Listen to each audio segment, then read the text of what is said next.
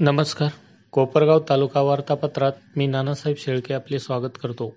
तालुक्यात सरपंच पदाच्या निवडणुकीत काळे गटाने कोल्हे गटाला अनपेक्षित धक्का देत तालुक्यातील घारी व ओगदी ग्रामपंचायतींच्या सरपंच पदावर कब्जा मिळून सत्ता मिळवली आहे. गत महिन्यात पार पडलेल्या एकोणतीस ग्रामपंचायतींच्या सरपंच पदाचे आरक्षण जाहीर होऊन एकोणतीस पैकी सव्वीस ग्रामपंचायतींच्या सरपंच निवडी पार पडल्या. यापैकी घारी व ओगदी ग्रामपंचायतीच्या सरपंच पदाच्या निवडीप्रसंगी नाट्यमय घडामोडीनंतर काळे गटाने घारी व ओगदी ग्रामपंचायतींच्या सरपंच उपसरपंचपदी आपल्या गटाच्या सदस्य सदस्यांची वर्णी लावून सत्ता मिळविण्यात यश मिळवले आहे. कोपरगाव विधानसभा मतदारसंघात एकोणतीस ग्रामपंचायतींपैकी अठरा ग्रामपंचायतींवर भारतीय जनता पार्टी कोले गटाचे सरपंच व उपसरपंच निवडले गेले आहेत. शहरातील गोकुळनगरी पूल मुख्य रस्ता म्हणून ओळखला जातो. या पुलालगत असलेल्या रस्त्याची अवस्था अत्यंत दयनीय झाली आहे. या रस्त्यामुळे या रस्त्यामुळे मोठ्या प्रमाणात खड्डे व धुळीचे साम्राज्य पसरले असून हा रस्ता तातडीने दुरुस्त करावा अशी मागणी नागरिकांनी केली आहे. आशिया खंडातील सर्वात सर्वात मोठी बँक असलेल्या अहमदनगर जिल्हा मध्यवर्ती सहकारी बँकेच्या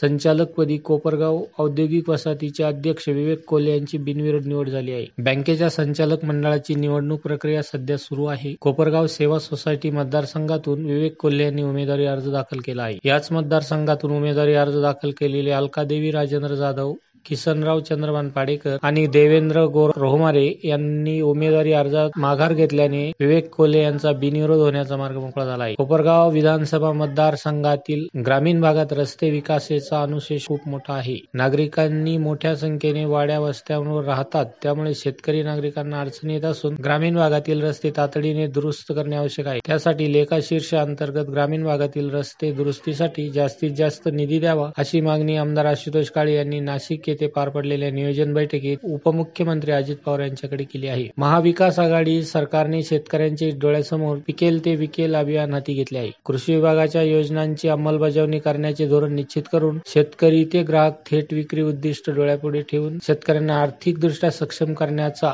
सरकारचा उद्देश आहे. शेतकरी गट व फार्मर्स प्रोड्युसर कंपन्यांचा योग्य समन्वय साधल्यास शेतकऱ्यांच्या मालाला अपेक्षित असलेली बाजारभावाची बाजारपेठ उपलब्ध होईल. पिकेल ते विकेल या अभियानातून शेतकरी व ग्राहक दोघांचाही फायदा होऊन शेतकरी आर्थिक प्रगत होण्यासाठी निश्चित मदत होईल असा आशावाद आमदार आशुतोष काळे यांनी व्यक्त केला आहे कोपरगाव विधानसभा मतदारसंघात रब्बी हंगामातील गहू ज्वारी व हरभरा या पिकांना सध्या पाण्याची अत्यंत गरज आहे. शेतकरी बांधवांना पिकांना पाणी देण्यासाठी सध्या पाण्याची अडचण भासत असल्यामुळे गोदावरी कालव्यांना तातडीने पाणी सोडावे अशी मागणी माजी आमदार स्नेहलता कोले यांनी राज्याचे जलसंपदा मंत्री जयंत पाटील यांच्याकडे केली आहे.